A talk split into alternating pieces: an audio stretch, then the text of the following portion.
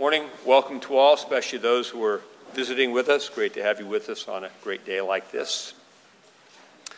In the name of the Father, and of the Son, and of the Holy Ghost. Amen. From today's Gospel, Jesus says, Do not worry about your life, but seek first the kingdom of God and his righteousness, and all these things shall be added unto you.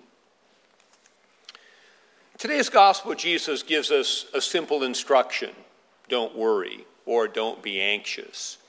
And he points out that the birds and flowers don't go around worrying about things as they're doing their daily work, but God clothes and feeds them. And we are more valuable to God than they are. Now, this teaching of Jesus in the gospel, it sounds compelling and attractive. And thus, we accept Jesus' words and we leave the church resolved to be not anxious. However, when we re enter the world, we encounter again all the people and the things that make us anxious. We face again the temptations of the world, the flesh, and the devil.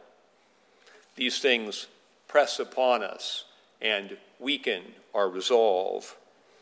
Before you know it, we are worried all over again, distracted with anxiety about the world, the economy, the health crisis, or whatever else may present itself to us to worry about.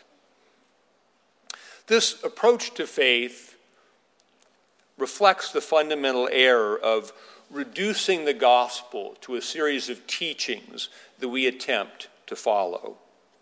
And this roots the gospel in our minds but doesn't provide the means for the gospel to penetrate our hearts and the details of our lives. We end up reillustrating the fundamental truth that St. Paul highlights in his letters to the Romans and Galatians. We are unable, by mere resolve and willpower, to fulfill the righteous commands of the moral law our faithfulness is then reduced to feeling appropriately guilty about it. If we pay careful attention to the gospel, we will see that be not anxious is not another moral commandment that Jesus is giving us. Jesus is contrasting two ways of life. One is life lived in service to mammon or money, the other is life lived in service to God. These contrasting ways of life produce contrasting fruits.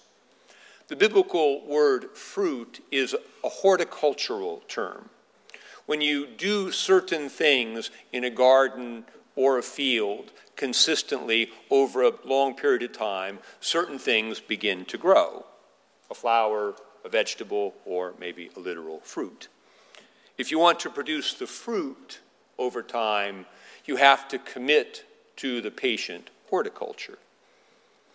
The default horticulture of fallen humanity is service to mammon.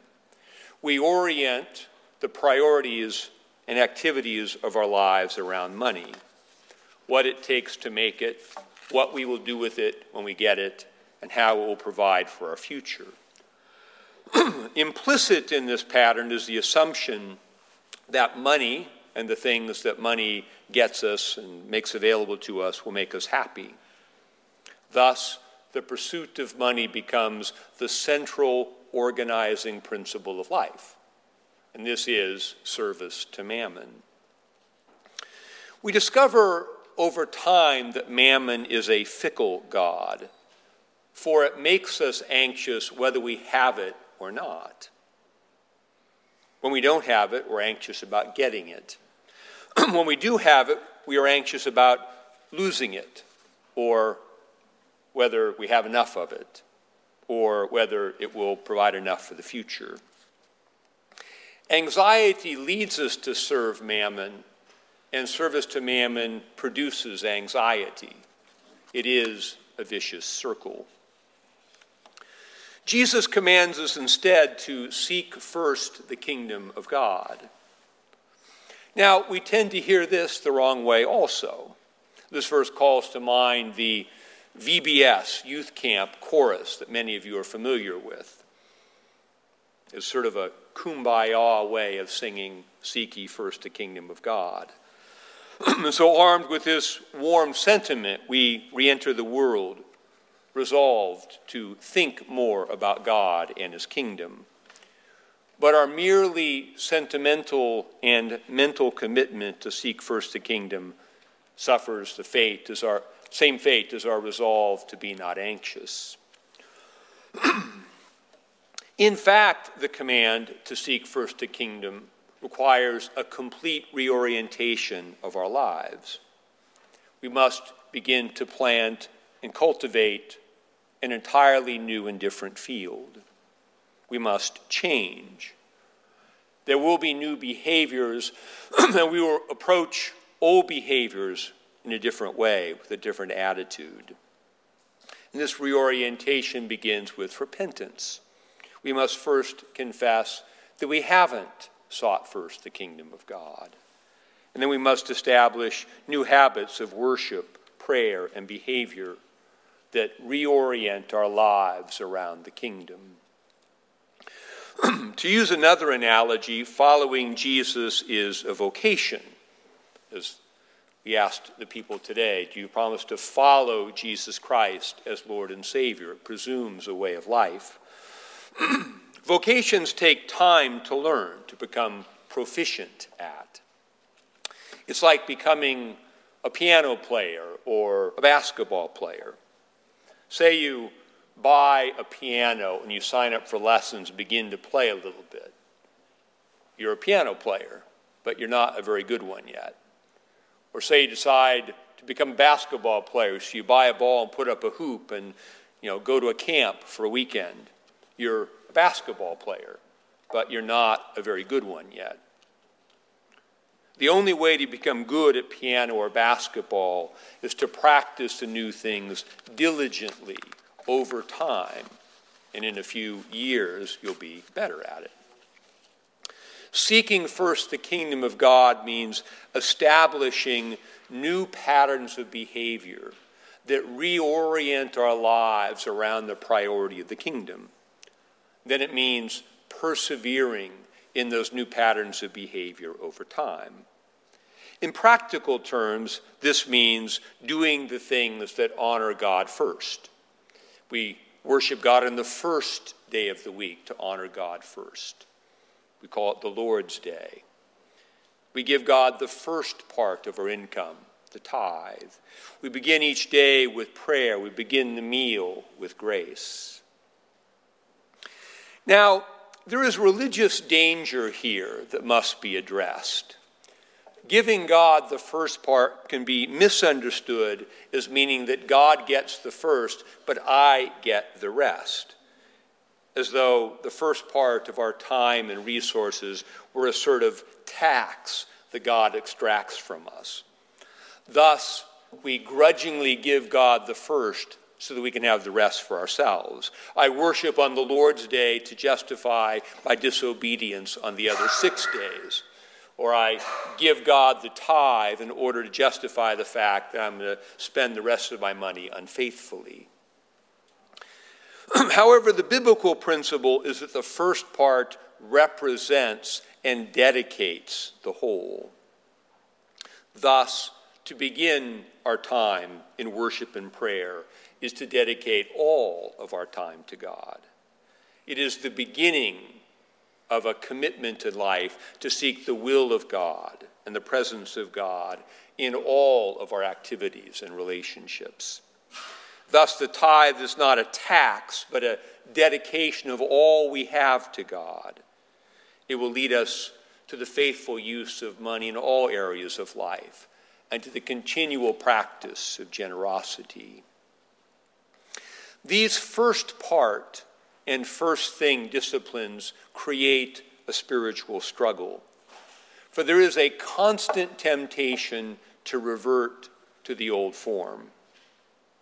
No sooner have we decided to make prayer a priority than some other urgency calls us away from our prayer.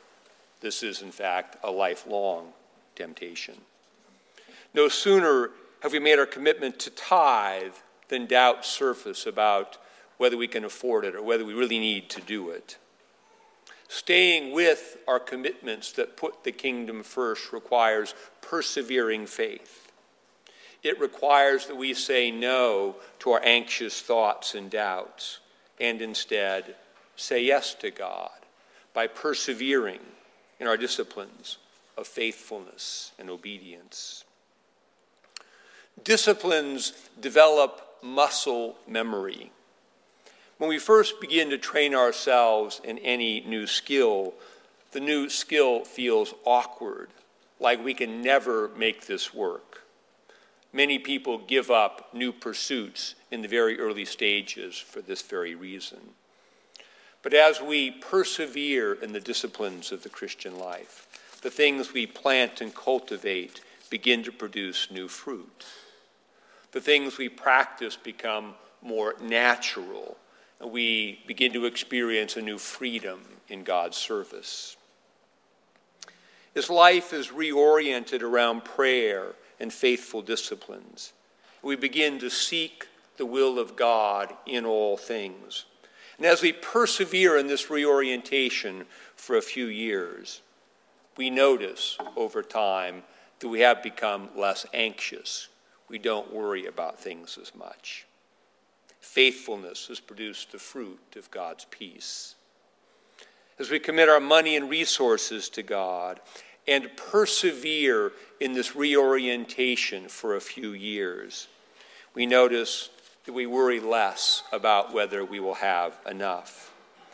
We notice we become more concerned about the needs of those around us. Faithfulness has made us less self centered and has produced the fruits of generosity and love. And oh, by the way, it turns out that we have the food, clothing, and shelter we need. In fact, God's provision in these areas has been remarkable, or even miraculous. As Jesus said, don't worry about your life, but seek first the kingdom of God and his righteousness, and all these things shall be added unto you. In the name of the Father, and of the Son, and of the Holy Ghost.